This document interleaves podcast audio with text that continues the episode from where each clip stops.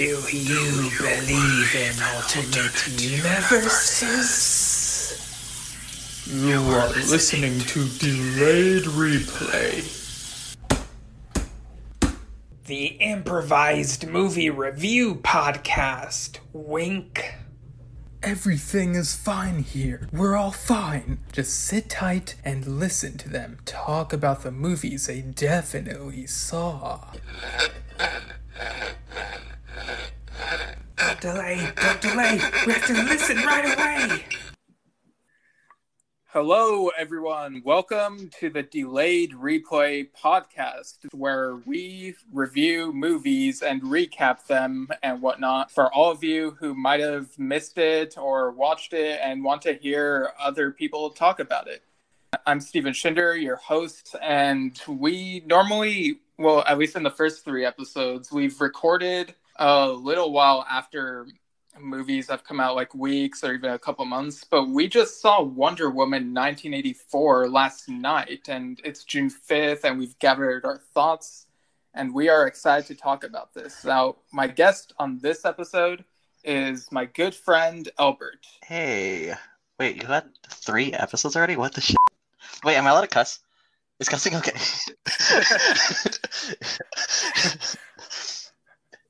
Oh either cut it out or bleep it okay, cool. Um, i could probably cut this part out no, no. well, I mean, okay, okay, okay. Uh, um, for everyone listening, this is uh, not a rated G podcast. Um, so yeah, f- you guys.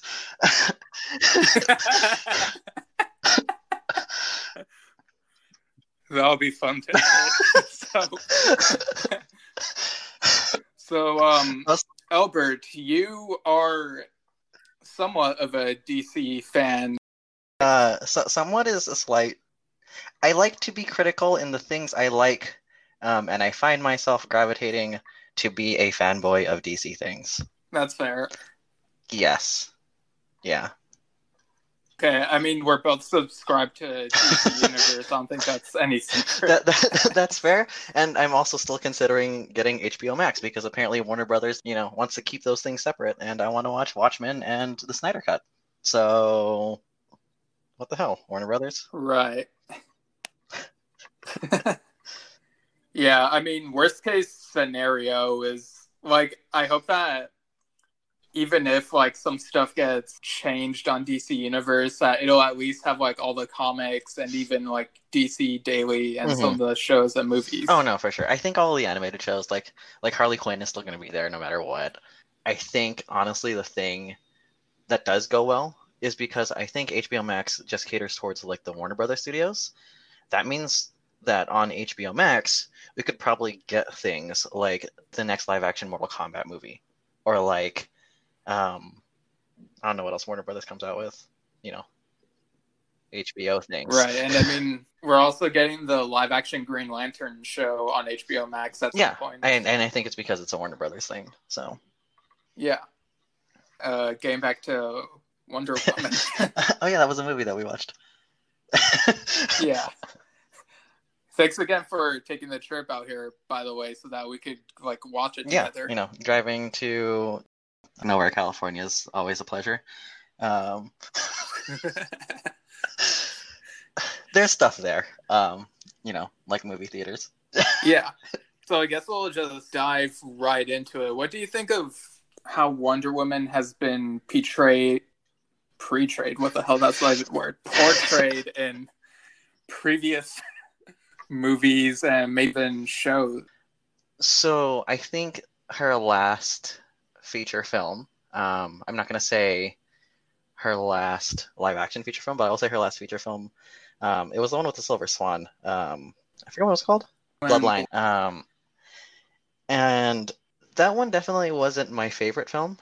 I definitely feel that in most of her forms of media, she outshines everything else that happens in the me in like the the form of media because it's not like she has villains of like Batman or like the gravity of like characters like Superman. Oftentimes, you know, her her villains tend to be kind of self-contained and honestly, I feel like she's closer to like a, a Constantine type character with her storylines, where like they could have huge levels of gravity, but no one knows about it in, in like the real world because she's in like crossing the river Styx to fight Hades, or like something along those lines where the rest of the world really doesn't know about it. Or it's much more self contained and it's a personal story, like how Bloodlines was. Speaking of sticks, I loved the cameo in Wonder Woman 1984 where Lawrence Gowan, who joins Styx 15 years after this, uh, he sees Cheetah and says, You're a strange animal. And that's a reference to his song Strange Animal that came out the year after this. so, doing the Back to the Future thing of showing that musicians have no original ideas. It was weird how the post credit scene was just an updated version of the music video, but with present day Gowan alongside the movie stars. I'm kind of with you on how Bloodlines, like, it wasn't as subpar as like some of the scores online made me think it would be, but like, it was fine and it had some really great moments, like, especially in the climax. Oh yeah, it. no, one hundred but percent. but compared to like other DC animated movie universe films and even the 2009 animated Wonder Woman movie, it kind of fell a bit short. Yeah. me. I agree. I, I feel that Wonder Woman in general just doesn't have the villains or the essentially the time in, in the animated features to showcase a villain development and villain like character development. And so you just don't like fall in love with the fights that she's fighting. Not like Superman or not like Batman. I feel that like she falls into a problem with a lot of like the the Marvel heroes, honestly, in the sense that like there's just not a lot of good villains for her. She has a few very iconic ones, but I feel like most of the times that she's like fighting really, really good iconic villains, it's when she's with the Justice League. Right. Like her villains aren't as memorable. And I think you heard the Quiet Place Part 2 episode, right? That I did with Yes, Undress. yeah. Uh, he said that he didn't like the villain, but he liked the movie. And like, I've heard other people say the similar things or like the villain of that movie. I think it was Ares wasn't Mhm. as interesting as other aspects of that I movie. mean, Ares, I feel like at least has the gravity of it, and so you can be invested. There just wasn't enough there to make Ares like a fully developed villain. You know, I feel like because his name is iconic, people can still grow attached. But when you have other villains, you know, but like Silver Swan or Cheetah or whatever, like it's just not as like I'm just not as attached, right? Like like it's not Joker, it's not Magneto.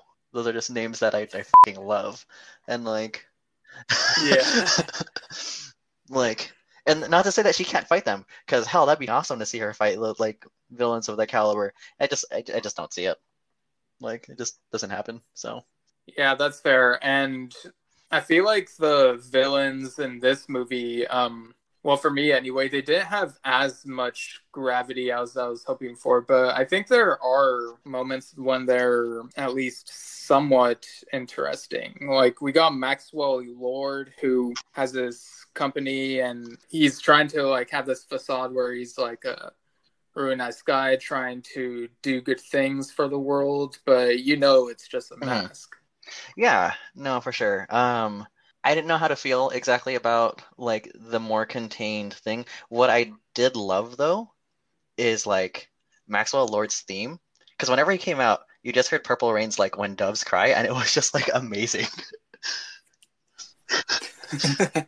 Because i felt like he was that kind of guy you know? Like it totally just fit. Yeah, and I mean Prince had a song in um Batman 1989, so it kind of feels appropriate to like it's almost coming full circle. Do you think that was planned? I I wouldn't doubt it, but I also wouldn't be surprised if they did that because they still had like the licenses or the rights to like be able to have those songs and stuff. Yeah, I mean they also had Africa by Toto, which I think might have been like a little reference to like how they had a cover of Africa in the Aquaman movie. Like this whole soundtrack is filled with 80s. Oh, one nostalgia. hundred percent. Like, like I think it's amazing too that they picked like eighty four because like like they're able to have songs like just from eighty four, like songs from Footloose or Wake Me Up Before You Go, and then like it made me a little upset though because that means that like there was no chance that they were gonna have the song Take on Me, and that's like my personal favorite song. yeah, I kind of feel like maybe I could be wrong, but I feel like maybe there were like a couple other songs I can't think of them at the moment that might have been a bit anachronistic, but they had them in there just to be like, heck yeah, this is the 80s. Oh, it definitely felt that way. The colors and the clothing and the fashion style, like just in the characters, I think it did a really good job, like building the world and making you feel like you were in that time frame. So, you know, it's something I appreciated about it for sure. Yeah, and even the trailer for this has that song Blue Monday. And like whenever I saw this trailer, I'd always get so pumped because the other trailers would be like bland AF, and then this one was so good. And I was like really surprised when it turned out that the trailer was like the opening montage at the beginning of the movie before the movie started. I think I turned to you and I was like, wait, are they showing the trailer to the movie before the movie, or, or did we go to the wrong screening? Yeah, no, the lights dimmed. They showed other previews and then they started showing that and and I actually feel like that that was a fine mood setter because it kind of overall just sets the tone for the rest of the film and it, it is a little bit silly. And i think it's allowed to be because it chooses to have a villain that's not super like gravity intensive you know? Like it, it bothers me when you have the brink of the end of the world and your heroes are joking around and when your villains are like kind of self-contained i feel like that's allowed you know like you're allowed to have like just hilarious things going on Yeah, that's fair. I I do get kind of annoyed whenever there's like a really intense situation and people have like inner turmoil and are very conflicted inside and then all of a sudden they just joke during battle and it's like during a battle would you even have like the breath to joke? Yeah, get over your shit and like go fuck shit up. Like, like I feel like those those are rules that should be in battles. That like when the fight when the fight itself also is like super serious. You know, it's not even like a fight amongst friends or anything like that. It's it's like a, a semi world defining fight. And like, you know, that doesn't really happen in this film. And so I appreciate it. I appreciate that like it has a lighter heart. It has like Wonder Woman's still like kind of curious about what the hell's going on in her life. She's definitely learned a lot more since uh, her first live action movie. She's definitely like learned a lot more since then. But like she's still like like men suck. She's still like she's still like a Wonder Woman and it's like amazing. Yeah, and I mean, obviously, she doesn't hate like all men, but this is like at a time where um, they hammer in on this how like men are empowered, like Maxwell Lord, for example. Uh, whereas someone like Barbara, who later becomes Cheetah, is like like she's a scientist, but people aren't taking her seriously, which is frustrating to watch, even though you know that she will become the Mm, villain. mhm, mhm. I mean, I think they did a good job at like giving her character because like Cheetah normally kind of just sucks as a villain. you know, like and like to give her like an actual background where you'll care about it is a nice change of pace for Cheetah. Because like in almost every other like iteration of Cheetah in past, it's been in like Justice League cartoons where Wonder Woman has to fight Cheetah, or like in a Wonder Woman cartoon where she still has to fight Cheetah, and she kind of just like comes out of the blue and like is like, "I'm fighting you because you're my rival," and it's less so like, "I'm fighting you because because these are the reasons why I'm fighting you," because you know I, I am jealous of you. I am envious of you. You have what I, I want and you don't, you know, like like you could be doing so much more with what you have. And like you don't normally get that for her. And to give her a background, I, I think it's actually really nice. Yeah, I, I do. I did enjoy the scenes where uh, she and Diana were just talking one on one, like when they were having lunch at Pizza Planet, and they're just having this very human conversation of like their hopes and dreams. I thought that was a Mhm. really good scene. Yeah. the thing that they were having um, that that scene in particular at Pizza Planet. Did you notice in the background there was the little green men like claw machine? Oh, I thought I saw them, but I wasn't sure. I don't know like what stunt they did. Well, okay, okay. I don't think it was like it definitely wasn't directly because you know Disney lawsuits and f- Disney.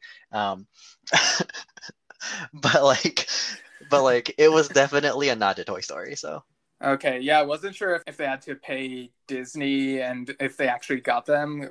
Like, it would be kind of anachronistic if they did, but it was. yeah, I mean like I think the, way. claw machine said like like it didn't say like LGM. It said it had like another acronym. So Uh, I'll have to keep an eye out for that next Mhm. time I watch it. Or I could just like find an article that talks about all of the Easter eggs. Well, like there were a couple that I spotted, like when Diana and uh, Steve Trevor uh, go to the movie theater, and you you can see like the titles of the movies like on the marquee or whatever it's called, and one of them is called Flashpoint, which apparently is an action thriller that came out that year. I've never seen I, it, I but- 100% just thought that that was a nod to New 52's Flashpoint. Like I didn't I didn't even realize that that was like Well, a real like- movie. Yeah, like I wasn't sure if they made it up for the movie, but it turns out it's an actual movie.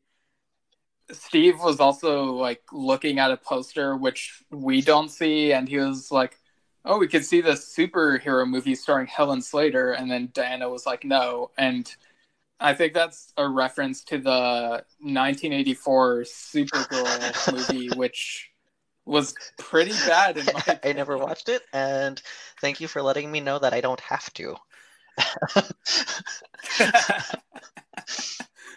but yeah, they ended up watching Gremlins because Warner yeah. Brothers. I mean, the thing is like I feel like you always have to like if, within your own properties, you have fans of of, you know, other things and I feel like having those nods only really helps um your film just like to get that shout out and to be like, oh, that was a funny reference. And then even if you don't get it, like it doesn't hurt you at all.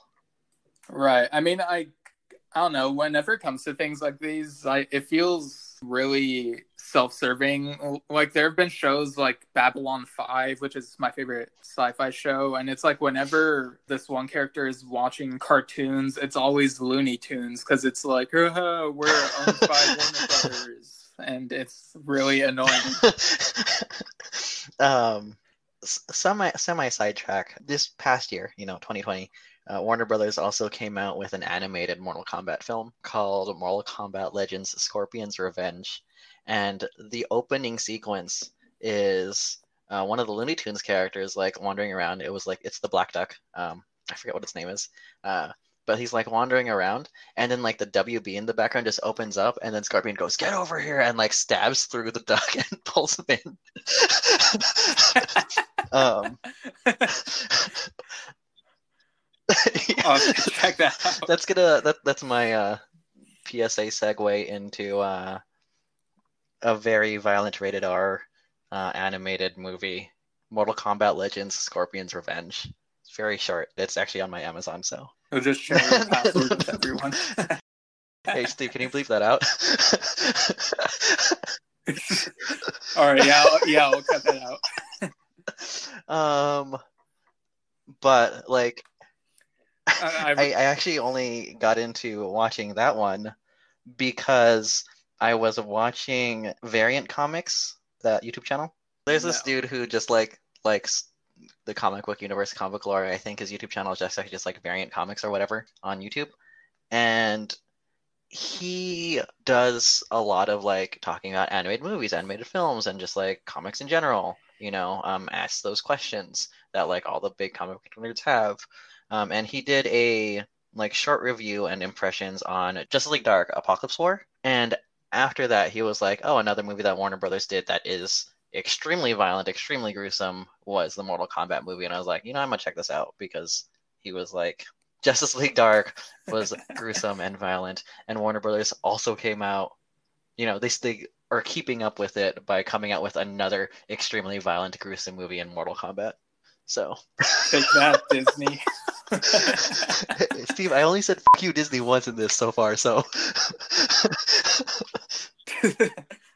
I I recently um read those DC meets Looney Tunes comics from a couple years ago. How are those, by the way? Like the crossovers are kind of ridiculous. So Yeah, so I'm looking at the list of them right now. Um, I thought the first one, which was the hundred page uh, spectacular, was pretty meh, and then I didn't really like the Bugs Bunny Okay. Legion of Superheroes one.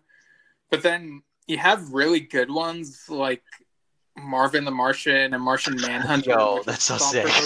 And and Lobo slash Roadrunner was pretty fun. Um, oh, and here's a tie-in: Wonder Woman and Tasmanian Devil. You, you get to see him alongside like monsters. Batman and Elmer Fudd was surprisingly good. like it's more, it feels more serious than you would expect. I Uh, yeah okay. I might have to give like that one a read. Um, I mean, yeah, I think you definitely like that one. I could be wrong though. So, and there's Jonah Hex and Yosemite Sam. Uh, that okay, that's amazing. Yeah, Har- Harley Quinn and Gossamer was really good. And then after that, it kind of went d- a bit downhill for me, like Catwoman and Tweety and Sylvester, mm. and then Joker and Daffy Duck and Lex Luthor and Porky Pig for some reason. So Are they both bald? Is that why they did that one? like, like, was that the connection? I mean, that thought did occur to me, but like, I don't know if that's a good justification. to have them in the same universe as the same characters? or like just to have them like working to like to have Porky as like his employee or whatever. No, that's fair. That's fair. I forget. Did you get around to watching um, Red Sun Superman? Um, I still need to Okay. see it. I've read the. Comic, I was though. going to say that portrayal of Wonder Woman is probably one of my favorite portrayals of Wonder Woman. You know, at least in terms of like previous Wonder Woman things. And I know I'm like going back to like a topic that we talked about before, but you could just edit that, right? Like that's fine.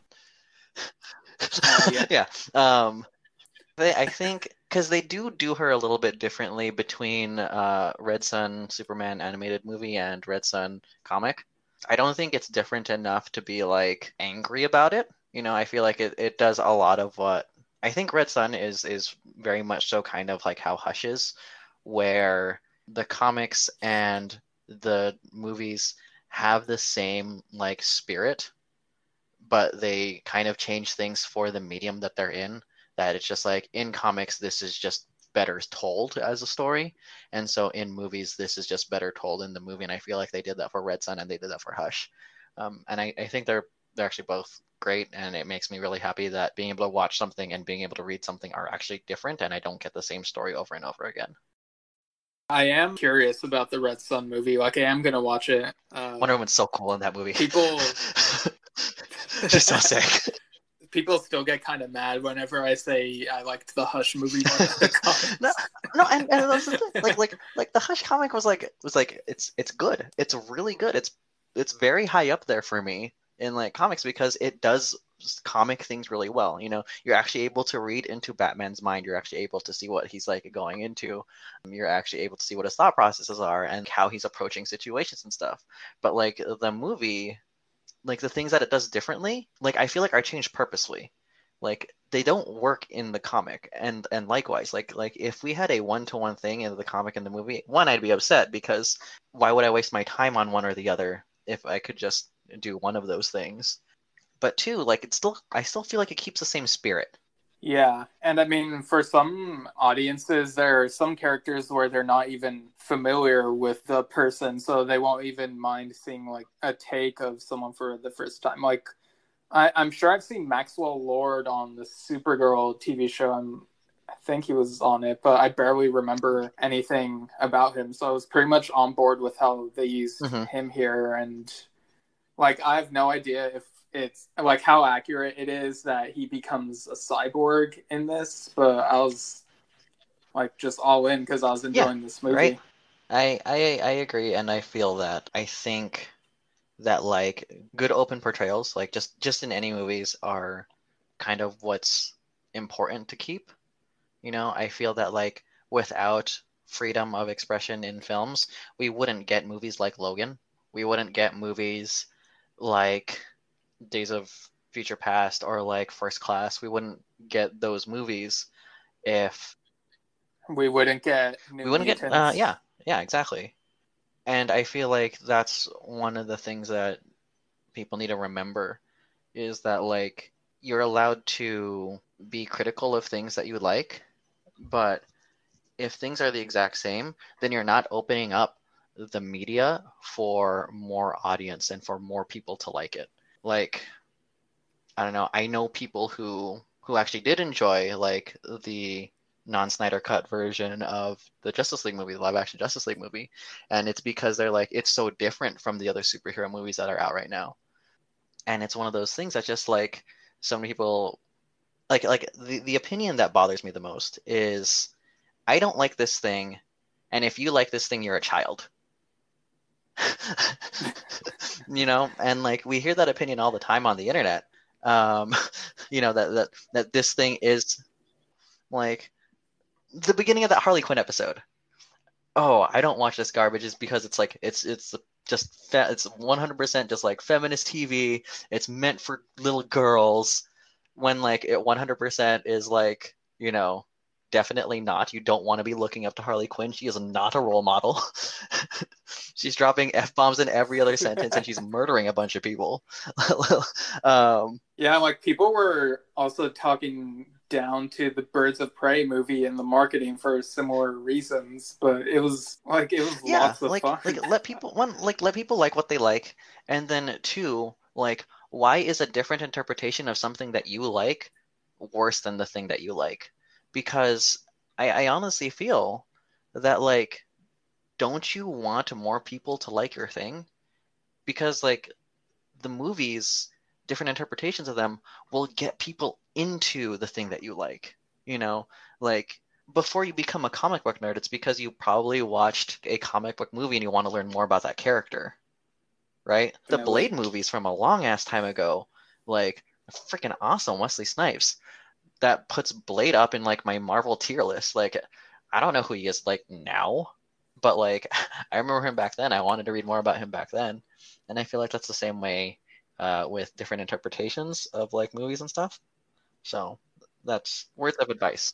Yeah, and of course, it's always subjective. And if something is different from what you would normally see, like it always depends on the Mhm. execution, right? I don't think different is always necessarily good, quote unquote. Like it'll be subjective depending on what Yeah. someone's into.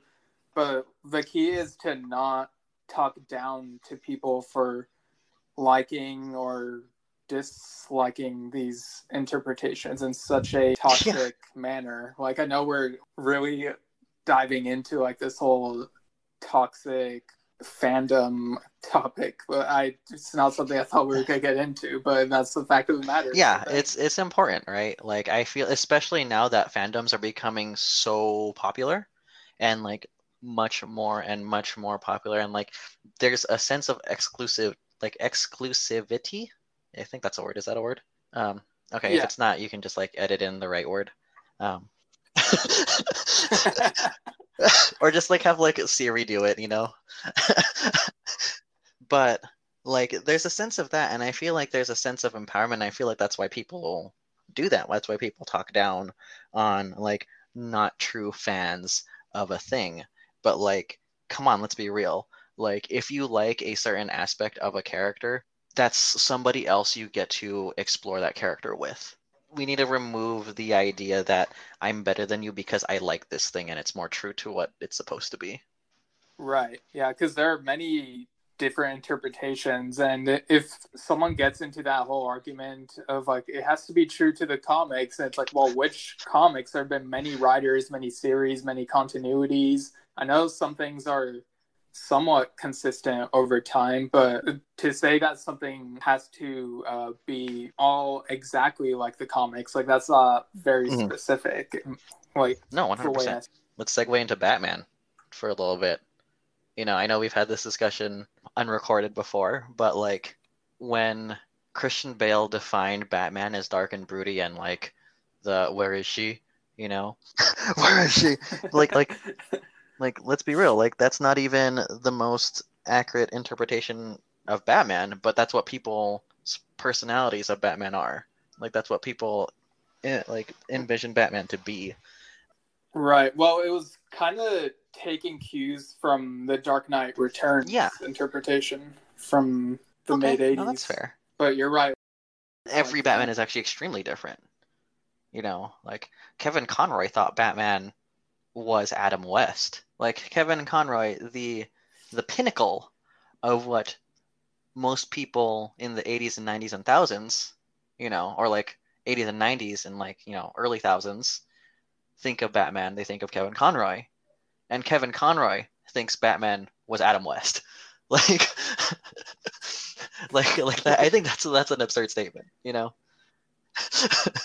I mean, Kevin Conroy is my Batman, uh, except for in Crisis on Infinite Earths, but that's neither here nor there. Um, yeah that, that So- that's that's for that's for you know that's that's that's something that you know you can appreciate that he had an appearance for but he's just not the batman for you who's the voice actor who plays batman in the new 52 animated universe? He is probably the most batman-y batman i i can think of. Not to discredit kevin conroy by any means but like when i think of batman i think of like that type of character i I, I rewatched the Batman animated series, and I actually don't necessarily get like this is Batman vibes, because like there are definitely times where he's not as prepared. There are times where he's not like just throwing money at all of his problems because he's Batman, you know. Um, and it's just one of those things that I feel that New Fifty Two animated Batman like is what I see as Batman, and I feel like that that's the case for probably a lot of people in in like the younger generation who are watching those movies. yeah, that's fair. And You're allowed to disagree with me. no, I mean, you've got me thinking. Like, I, I'm like remembering like all the Jason O'Mara stuff, and I'm like, you know what? His Batman has like the father son stuff with Damian, and we don't really see Kevin Conroy's Batman with Damian in the animated series. And the animated series has like this implied relationship with Barbara Gordon, and that is not my preferred aspect little of weird. Batman, and that's completely that's it's completely absent in the Jason O'Mara Batman. So he's got the edge on that, in that he doesn't have that Yeah, yeah. aspect. If that Like- sense. I mean, it just it just feels like the the Jason O'Mara Batman. He's the one who has the contingency plans. He's the one who like who has to fight a lot of like mental battles and like shows mental fortitude. And like in the animated series, I feel like a lot of those things actually kind of are, are lacking. Like it looks like um, a lot of times in the animated series, Batman has like one maybe two plans where it looks like the Flashpoint paradox Batman has plans on top of plans, and that's kind of what I envision Batman to be. But yeah, so Wonder Woman. Perfect segue. What'd you think of the way they brought back Steve Trevor? Like, obviously, Chris Pine is very. They needed a Chris in this. so he's hot. Um. so it was necessary um that it was like a you know body preservation thing? And that he was naked when he came out of like the little machine? Like feel like it was just like a somewhat of a throwback to like the first um Wonder Woman movie where he's like naked in the in the hot springs? And she's just asking about his uh uh what watch. Um Who watches the Watchmen? I mean, it's one of those things though too that like honestly, I'm I'm a little upset that they brought him back. I, I don't think that as much as like he plays a role in Diana's life, I think it would have been more empowering for her to show her move on, you know, like truly move on, as opposed to being able to like like move on and then have him come back and then kind of cling on to that still. Um, I feel like that was a little bit unnecessary. Yeah, that was kind of my line of thinking when I watched Agent Carter back in the day. Like, I wasn't into season one as much because she's still at a part of her life where she hasn't moved on from Captain America. And to be fair, it's been like a year, maybe less. But I was really liking when season two had her move on. But then, of course, we know what happens later. So, like trauma is never addressed well. Trauma loss and like departure is never addressed well in modern media, especially popular media. And I feel that like when when you have characters come back and things like that, it doesn't show the consequence of you know storylines and timelines and actions, and it it almost feels like a money grab. And like I kind of definitely got more of those vibes, and it, it it's one of those things that I don't feel was needed. That was probably like the biggest negative for me um, in this movie is that like he he didn't need to come back. Um, I think she has become a stronger woman for not having been with him for like what 20 30 years or whatever you know since world war ii um, well, Um, oh, yeah. Well, World War One. Yes. So Oh, been shit. 70 years. Yeah. That's right. She doesn't age, and she's beautiful and gorgeous all the time. Um, but yeah, so like just like along those lines, I found it interesting that she hadn't need to move on and like build other relationships and stuff. I don't, I don't know. It, it just it just left a weird taste in my mouth. I'm not gonna say it was bad, but I definitely am gonna be like it, it could have gone without the extra like seasoning, except naked Chris Pine. He could stay. Like they Yeah. could have just shown him naked and like he didn't have to like come back to life. I mean, I guess. like, I'm all for showing Wonder Woman get more empowered, and I think there are parts of the movie where they do accomplish that. Like, we do see her a bit vulnerable when Maxwell Lord and Cheetah team up against her, and she gets defeated, and then she realizes that she has to go back to Themyscira and train again. Like, I think her exact words are. I need a Karate Kid montage moment, and and so she goes back and A uh, very there's, classic um, hero's journey, right? Yeah, and like you have um, I don't know if I'm pronouncing the names right, but Antiope and Hippolyta, don't. Hippolyta. I'm. I, I I only saw this sequel once, so sorry. Write write in your angry fan mail about how badly. It's okay, because once once they write in, you can edit the tapes, right? And then just fix it. Yeah. Y'all edit the cassette tapes that these are recorded on 'cause 1984. of course. So yeah, there's this really awesome training montage, and this is where uh, she gets the gold armor that we've been seeing in the marketing, and all this sword combat. The armor's super cool. I do feel that part of it was to sell toys, but I kind of don't care because it's super cool still. I mean, it's not as overt as when she feels exhausted at the end of the training and says, "I need a drink," and then Steve Trevor gives her a coke. That's the whole like refreshing, like ah. Yeah, and the camera like zooms in on it. And then like all of a sudden like mermaids come out of the water and they say something like even we need Coca-Cola. no, no, no. That was well. I mean, thirst." okay, that was one. It was ridiculous, but I definitely think it was a nod to uh, to Aquaman. I, I think I think they were just. I think that nod in that movie was just to be like, hey, don't forget Aquaman's a character. Yeah. yeah, don't forget Jason Momoa is part of this universe that we want you to keep seeing at the theaters. We get this scene that comes kind of out of nowhere, uh, where Wonder Woman is like walking around, and then all of a sudden there are dinosaurs, and you find out that there are dinosaurs because like the Flash makes an appearance, and he mentions that he's been doing some time traveling, and I don't know about you, but he felt kind of shoehorned here to me. I mean, like I want to say yes and no because dinosaurs. Well, because one, because dinosaurs are cool. but but two, like remember in Aquaman the scene where like they end up getting pulled into the depths and like they actually come out into like the prehistoric world, like in the center of the earth or whatever. Uh huh.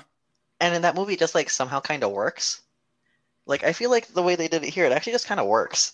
Like yeah, a little streamlined, but like or like a little a little forced, but like you know, it's one of those things that I feel like it does kind of work. Speed forced.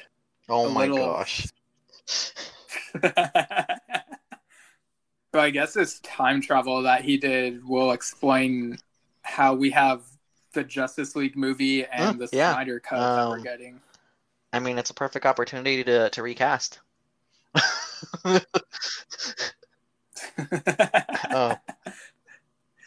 Uh, I did like the CGI for these dinosaurs. I'll give it that. Like you could tell they used the whole CGI budget on them, whereas Cheetah looks like somewhere between cats from Cats and the Cheetah people from this Doctor Who story from Okay, '89 Steve, called Survival. let, let's be real. I think that's what it was. This cheetah because cheetah looked better than the cats from cats. Like um yeah. I i honestly don't know what i want to say about that. I'm not going to say anything about that. That's how about that? Let's do that. Okay. um yeah.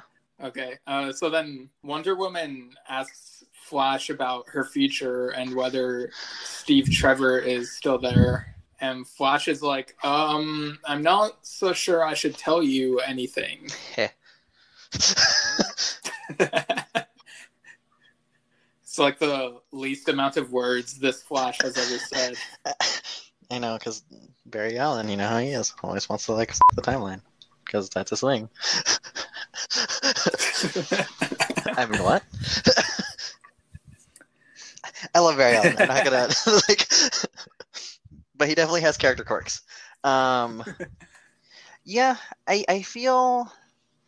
I mean, I honestly feel like it's it wasn't very Wonder Woman character of her to to like even ask the question. Like, I feel like Wonder Woman is more of a character of like destiny and like a character of like following myths and legends and and and following the old gods it was just like really off-putting to like be like it's like oh yeah so how's my future and like i don't know it, it just felt off character you know what i mean Right.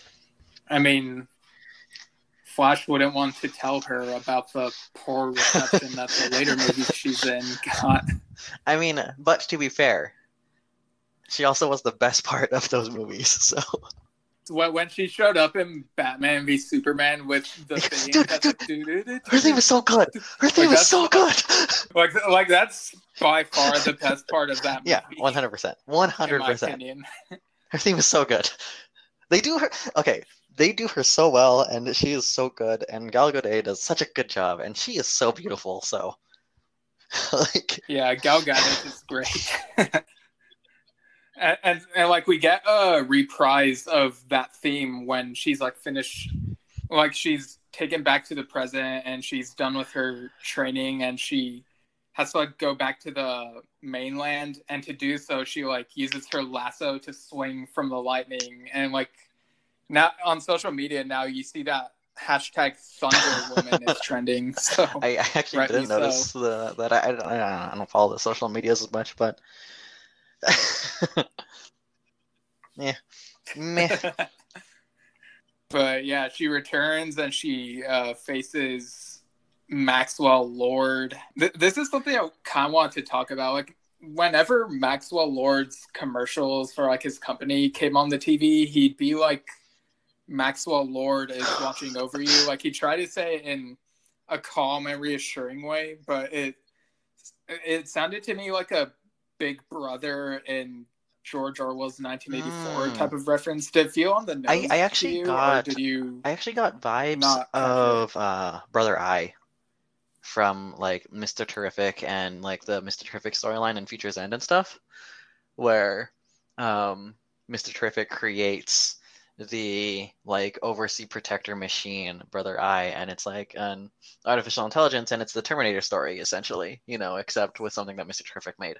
Yeah, I mean, we also do see a Terminator poster because This it's is true. 1984. So One hundred percent. probably Uh, but I definitely didn't get as much like Big Brother vibes as I got Brother Eye vibes. But you know, it probably was more catered towards Big Brother because I I haven't seen it. I don't know what that is really. So Yeah, it's a really good novel if you ever get the chance to read it. And I've seen like one film adaptation, and I remember liking it. I okay, think Steve, so you're telling me to read another it. book that's not yours first? like no, read read read Lemons Through my brain first. you should you should throw in, you should throw in a plug right now. this episode, yeah.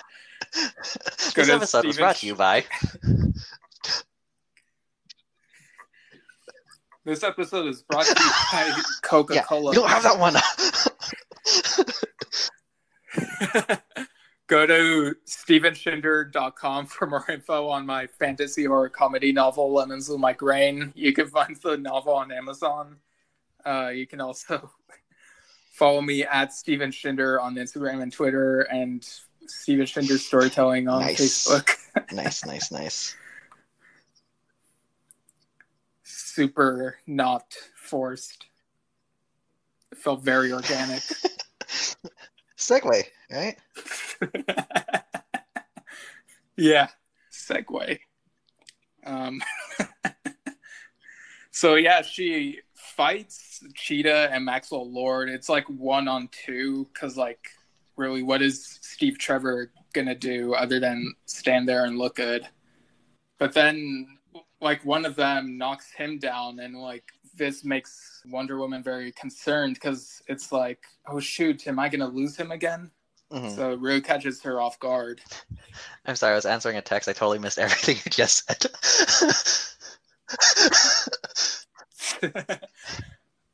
I'm kind of whatever about it. Like, I think it's.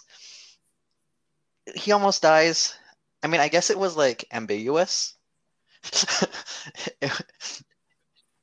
Because like they say that he's um like they're not sure if he'll wake up again and like that's kind of the cliffhanger after wonder woman defeats Maxwell. cheetah and Cyber Uh, Maxwell. maxwell by by like yeah like, like she cuts off maxwell's cyborg arm and then she like lassos uh, cheetah and throws her wall to wall in a very hulk and loki style Yeah, I don't know. I mean, like, again, I, I didn't care too much that they brought him back in the first place, so I wasn't like super upset when the, you know, potentially are possibly killing him again.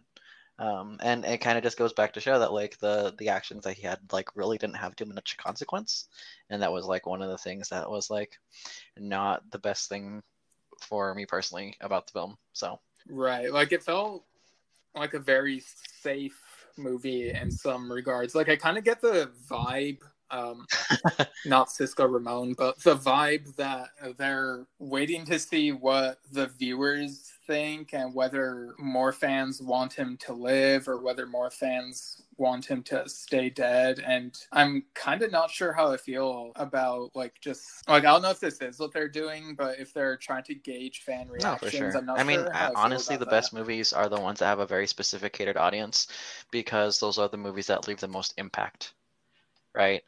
And I feel like when movies like this and they choose to go through safer paths, like it might do better in off in like box offices like opening weekend or you know like the first month that it's out, but like it's not going to change anyone's life. You know, like like a lot of other movies do. So granted. I think it was well done. I think that you know I'm I'm very happy to see Wonder Woman uh, have her own like series of movies now. I'm very excited to see where they could possibly go from here, especially since they have done two movies of Wonder Woman in the past. You know, like they haven't really done too much with her in the present, other than like the Justice League movie and like Batman vs Superman. So Right. Like I was talking with my friend Nathan on the Black Widow episode, and it feels like there's been this recent trend of having the female superheroes in stories that are set in the past. And like Captain Mhm. Marvel is another example of that. Black Widow, kind of. It's closer to the present, but it takes place between Civil War and Infinity War.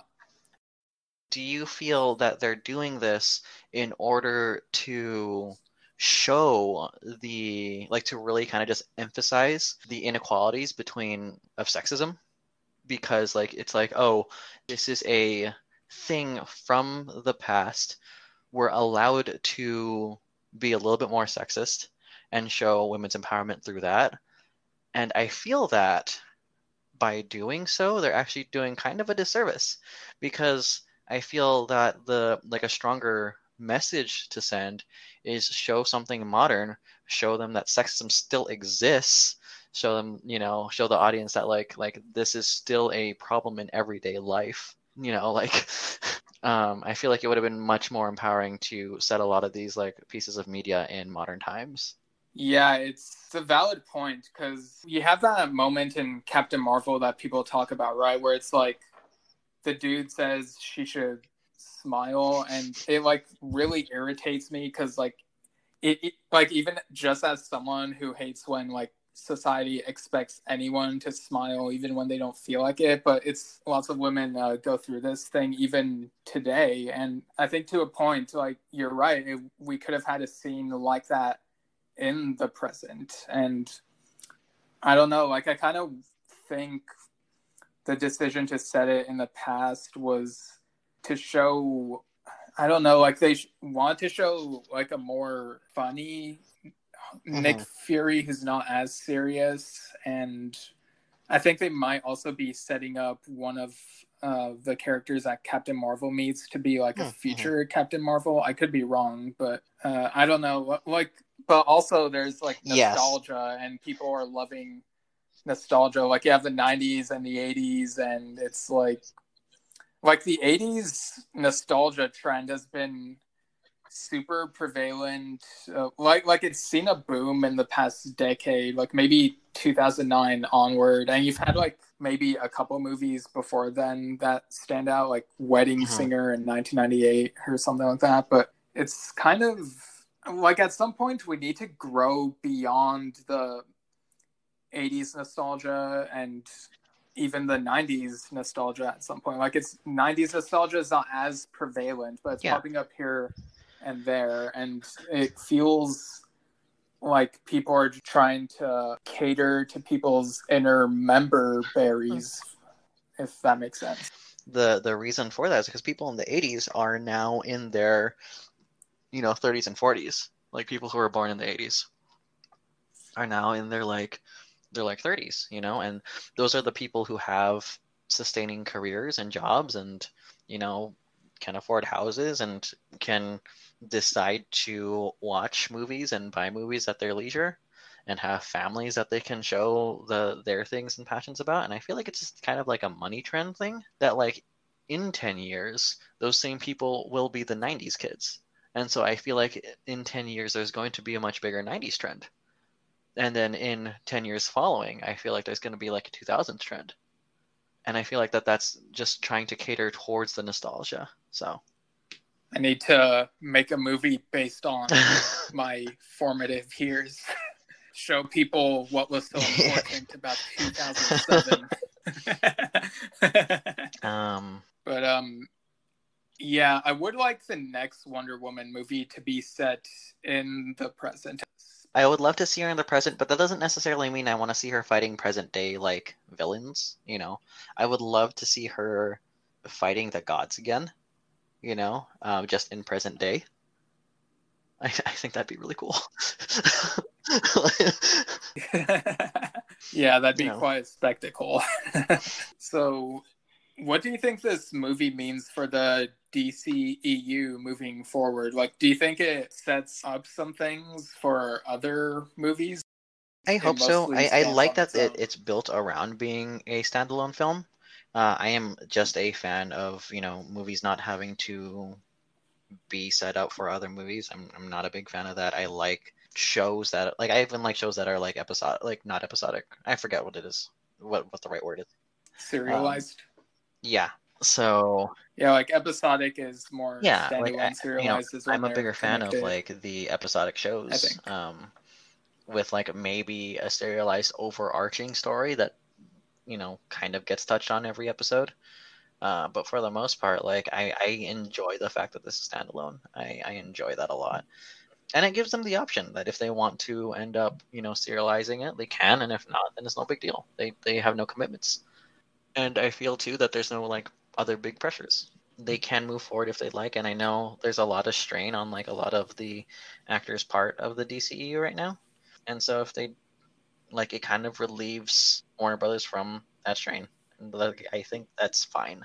Right. And if we ever see Cheetah again, I hope that the CGI looks better. Like they should just I mean- update that. The most other recent thing that we've seen was from Cats, so like I'm not super mad, but I also yeah. Because you know it could have been but I also don't but I also wouldn't mind if like Wonder Woman just fought like a giant actual cheetah. You know, like I think that would have been cool. like just a massive, just regular cheetah. You know? Like they could have made her like dude, they could have made her like a Van Helsing yeah, that would be cool. You know? Like the way that they except but yellow and spotted. Like Or like Bigby Wolf. yeah, have transforms. something like that. That'd be and cool. the Wolf Among Us. just giant. Like I don't know. I feel like there's way too much pressure in modern day society to make female versions of things still have like a level of sex appeal. You know, right? Like female Yeah, aliens. Why are they attractive? off-putting. Like that doesn't no like. Like, like, like that shouldn't be a thing. Like, why? you know, like Wonder Woman herself, she's like a uh, like she's a tall Amazonian woman who's gonna fuck you up. Are you saying that Kara is not? No, see, here's the thing about, about Kryptonians, though, because she's an Steve. Kryptonians are aliens like human. You know, Captain Marvel also alien like human. It's okay when the aliens are like human, but like, you know, I'm watching like Deep Space Nine, and like I don't want what's the name Nog. I don't want like his like girlfriend to be like attractive, like like it's weird. um, and like the, the fact that she really isn't is like like that's what I want to see. You know, I don't want to see like super attractive females in in all forms of my Hollywood media. It just that's not realistic to me. You know, let her be a cheetah. Let her be a giant ass like lycanthropic cheetah. Like Nog I- I- Rom's I've only watched episodes. son, like? I don't have a concrete storyline to follow. okay, because I think I was talking about Quark. I'm definitely thinking about Quark. Quark. You know, who Steve, runs the I'm or just I probably just angered like a ton of Star Trek fans. You should probably edit that out. Let- let's actually like like like let's remove that part of the conversation.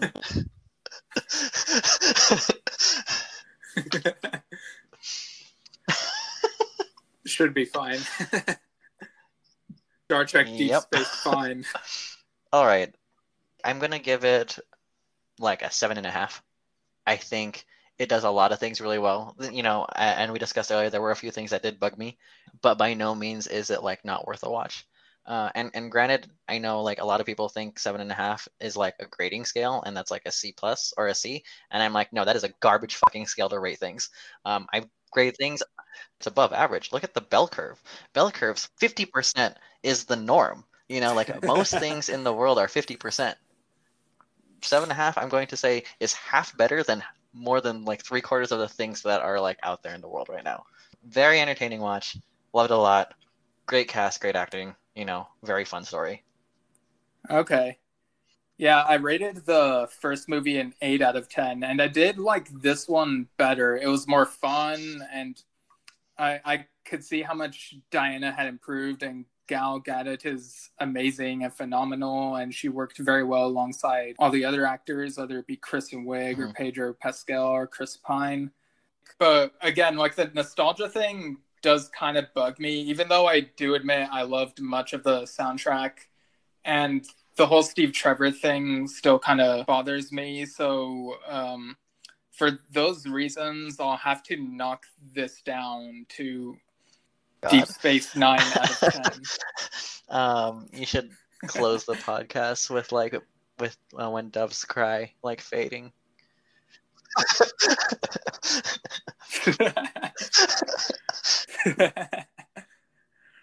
All right, so Albert, thank you for joining me. Uh, do you have Anything to plug before you go? I don't want people following me on social media. um,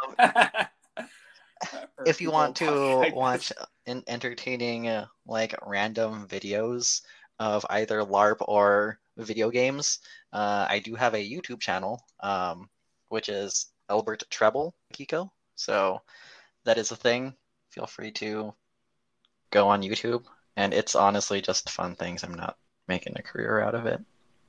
If you wanted to watch a video where I have a group of friends voice acting a bunch of pigeons uh, in a pigeon dating simulator, that that happened on uh, on my YouTube channel. So that sounds amazing. I'll send you a link.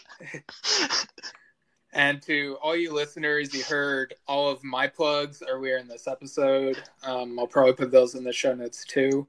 You could also email delayed replay podcast at gmail.com. Let us know what you thought about Wonder Woman 1984 or some other movies that have been talked about here. Maybe we glossed over things. Maybe you hate our opinions. Go ahead and tell us, and we might read your emails on here. In a delayed reply segment. Fuck your opinions. No, that, that, I'm kidding. Like I actually, actually, actually love. I actually love hearing what other people have to say. Um, Your opinions are garbage. Tell us how much you hate this podcast. The next episode will be on the Mulan remake. Without fair. further delay, have a good day. All right, that should do it. I know someone's been tampering with these episodes, and if you are listening, I just want you to know that I did my best to clean up the audio. It's not perfect, but this is my cut.